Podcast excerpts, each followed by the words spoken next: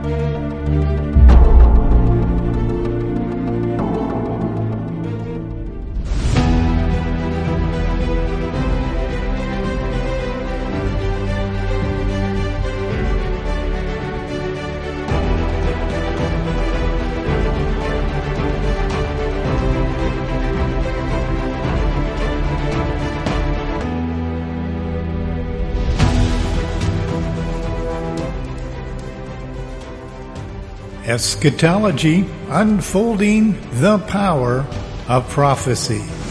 We're on number 62. The title is Babylon Has Fallen.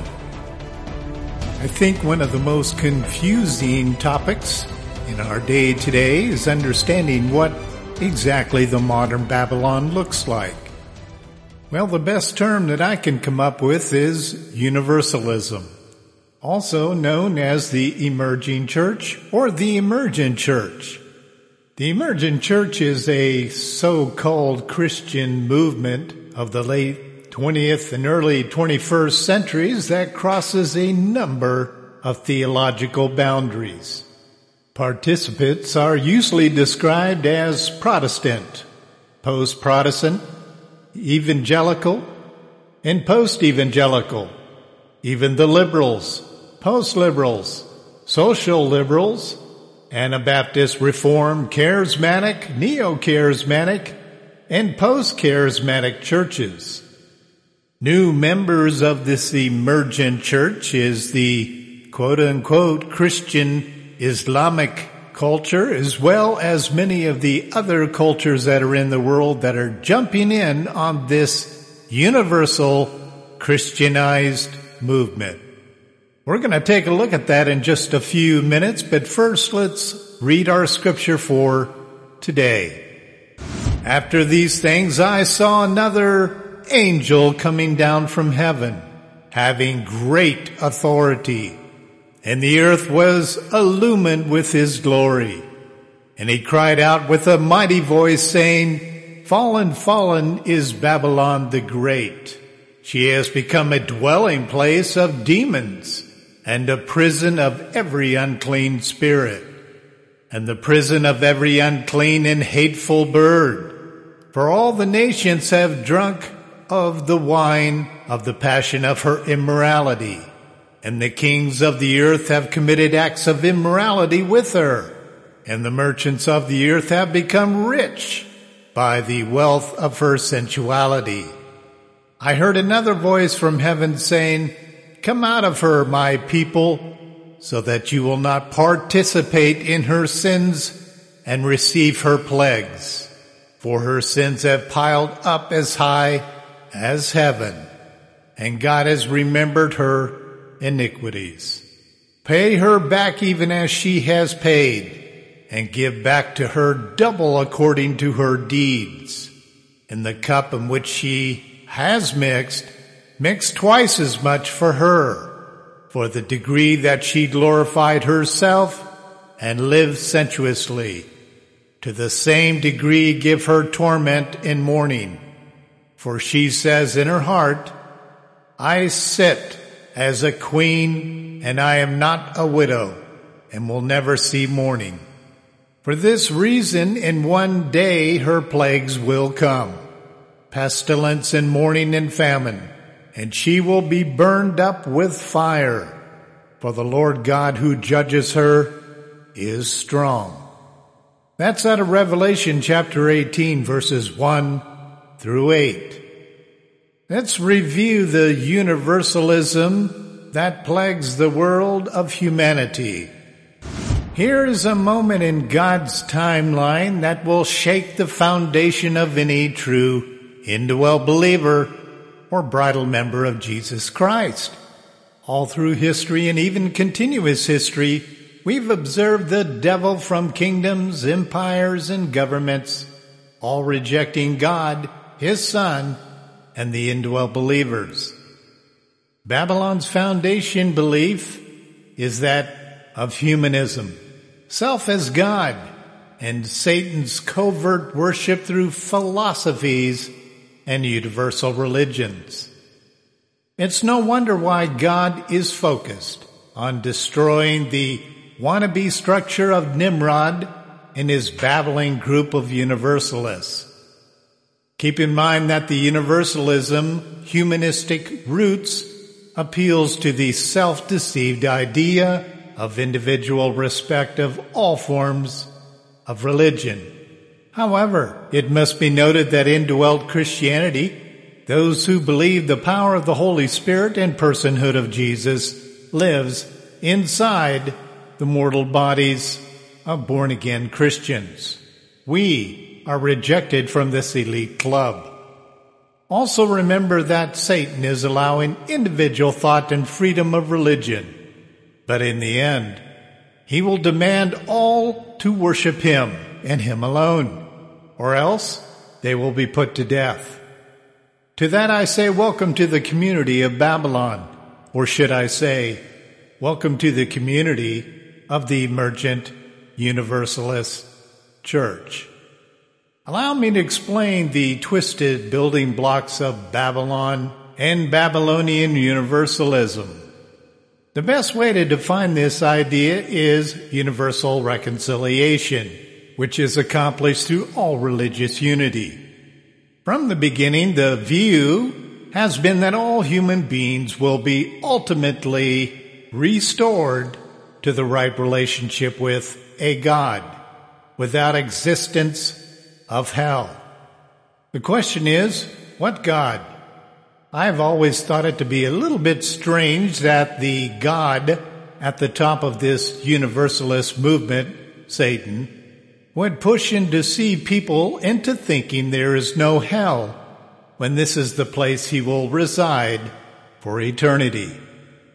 Most resident historians typically see this term in association with authentic Christianity.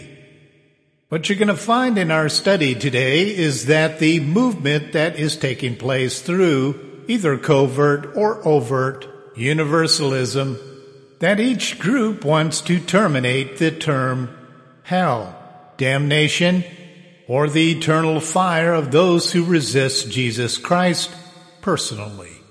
Even though it's true that the liberal Christ following Christians in the past years have adopted the universalist thought, you need to remember that in the first 500 years of the Christian church, members and groups began to adapt Babylonian thought. There was a thread of believers who embraced and maintained the refined doctrines of heaven and hell and the method of redemption from hell. And of course that is salvation through Jesus Christ. The movement was started by those who resisted the belief that true Christianity held to the requirement of receiving the indwelling life of Christ versus simply following Christ. The result of such morbid thinking was self-interpretation of Christ. If there is no true salvation by Jesus, indwelling life, the individual is left with the blending of their perspective and beliefs into classic Christianity, ultimately morphing into Christ following versus indweltism. While it is true that the Greek definition of Christianity is Christ follower, there's a huge difference between following Christ and being indwelt by Him. Having Him live inside the believer. The Babylonian thought was that you could obtain Godhead utilizing religious gain or good deeds. With this sleight of hand trick from the enemy, he was and can replace the real Christ, who is Jesus, with a false antichrist who might even reference himself as Jesus. Let's look at universalism at work. Is Satan's plan working? You bet it is. There are denominations, ministry leaders, and Christ followers adopting this ridiculous fable. In 1961, two historically known groups were merged to promote better universal thought and doctrines. The Universalist Church of America and the American Unitarian Association. Their campaign involved mass marketing and infiltration into all institutions, secular and faith-based. Was their plan successful? Well, not only was it successful, but you can also look down the street and see some of these churches slash denominations promoting such universalism. If you listen carefully, you can hear discussions, preachings, and reading of writings expounding all will eventually be reconciled to God without exception. The penalty of sin is not irrevocable at the point of death, i.e. doctrines of everlasting damnation to hell are rejected. With the covert thought of theosis, which is all souls will ultimately be reconciled and conformed to the image of the glorified resurrected Christ. Let's review the Universalists and their five primary foundational beliefs. Number one, God is a loving parent and will reject no human. Well, that's an interesting thought when most of the book of Revelation is dealing directly with God rejecting all humans and evil spirits, including the triune of Satan, for not receiving God as the Father, Jesus as the Son, and the Holy Spirit as the personhood of God and Jesus. Number two, Jesus Christ reveals God's nature and is a spiritual leader of humanity and holds no Godhead position. This is one of their key misdoctrines. Most do believe that Jesus Christ existed. They trust history to at least that minimal mark. But the fact is they will not call Jesus Christ God. This is one of the key factors you need to watch for in discussions with universalists. Number three, humans are created with an immortal soul whose death does not end and that God will never destroy. This goes in line with number one that we discussed. The simple fact is, is that if they remove hell, the talk of Satan, demons, evil in the world, what remains is that all humans are good and deserve to go to heaven. One of the things that I watch for is the removal of the condemning factors found in the Old and New Testament as well as the book of Revelation. This Christianized positive possibility thinking is what is behind the deception of universalism. Number four, all religious beliefs and their prophets lead to the same God of the universe, thus universalism. Their view is not two mountains for people to climb. Their view is there is only one mountain and the God at the top of that mountain accepts all religious groups, denominations, or individuals who simply have a different view of the theology of the God who is at the top of that mountain. Authentic Christianity believes there's two mountains. Mountain number one is the one I just described. Number two is there's a narrow path on the second mountain, which is the primary mountain. Very few walk on it, and very few make it to the top. And at the top of that mountain is God the Father, God the Son, and God the Holy Spirit. Number five is sin is a relative term, and God does not punish for sins, but only guides as a loving parent. Well, the only thing that I can say to that is wrong. The scriptures are full from Genesis to the last chapter of Revelation. They are full with consequences of sin and what will happen to those who do not receive Jesus Christ as their personal Savior. When you mix all five of these together, you get universalism. Let's take a look at the latter rain movement.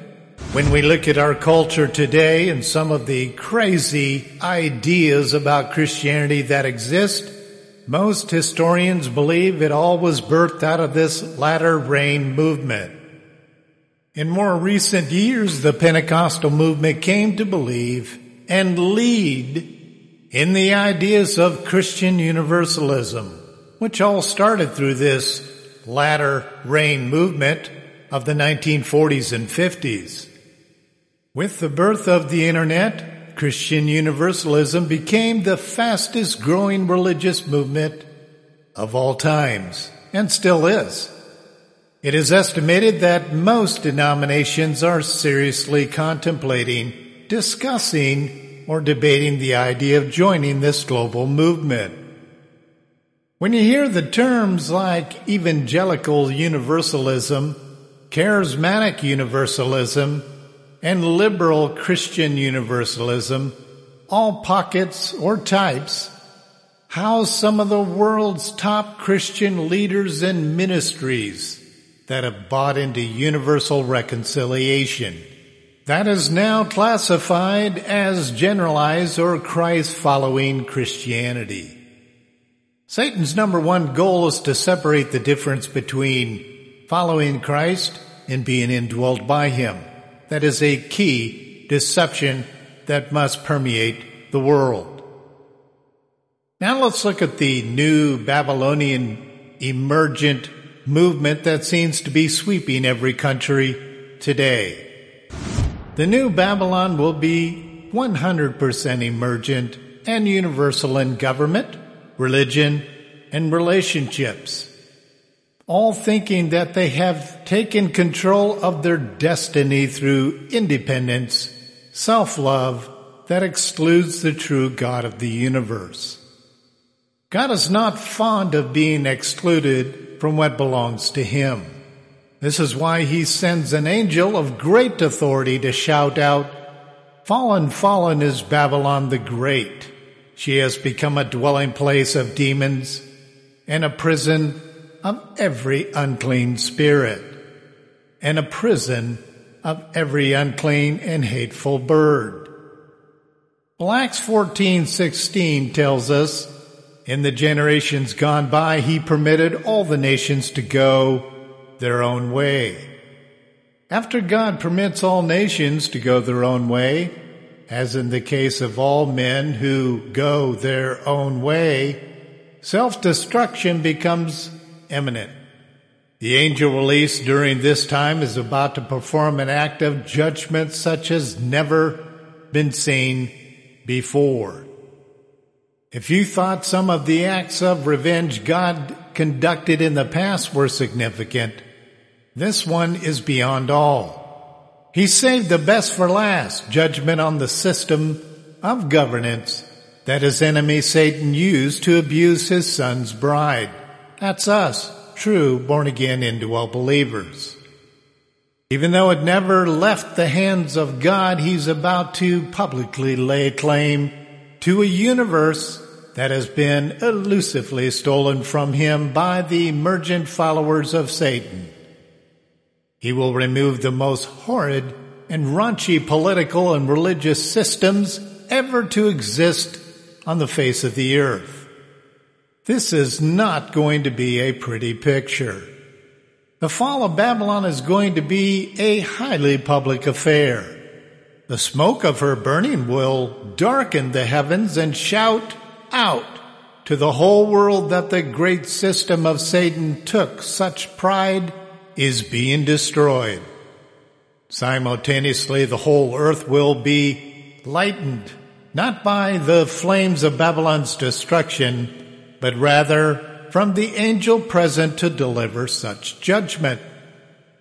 This magnificent angel is the full representation of the light of the universe. God himself.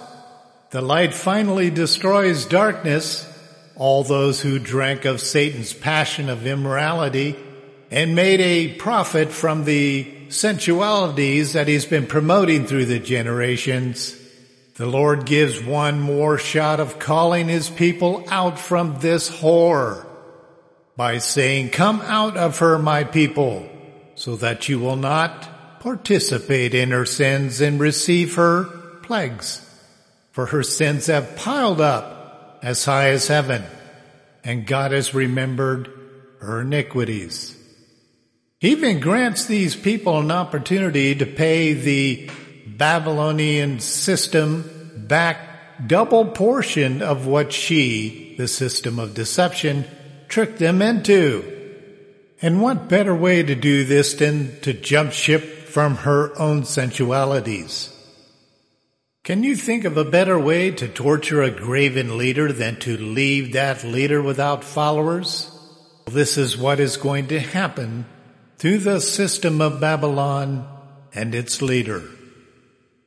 Let's review who will grieve for this system now this is just a review from our scripture when it says, and the merchants of the earth weep and mourn over her because no one buys their cargoes anymore.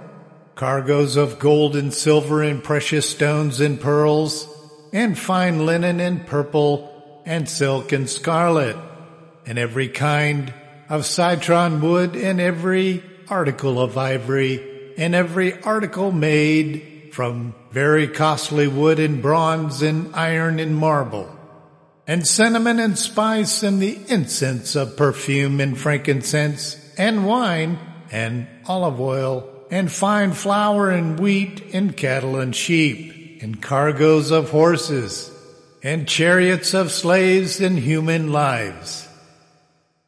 The only people who grieve her burning are the seven continents existing and their kings and those who made money off of her immorality. But even though those leaders stand from afar watching her burn to fear her torment, saying, woe, woe, the great city, Babylon, the strong city, for in one hour your judgment has come, not realizing, of course, that they too will suffer burning that will last much longer than the hour, but for eternity, for willingly following her.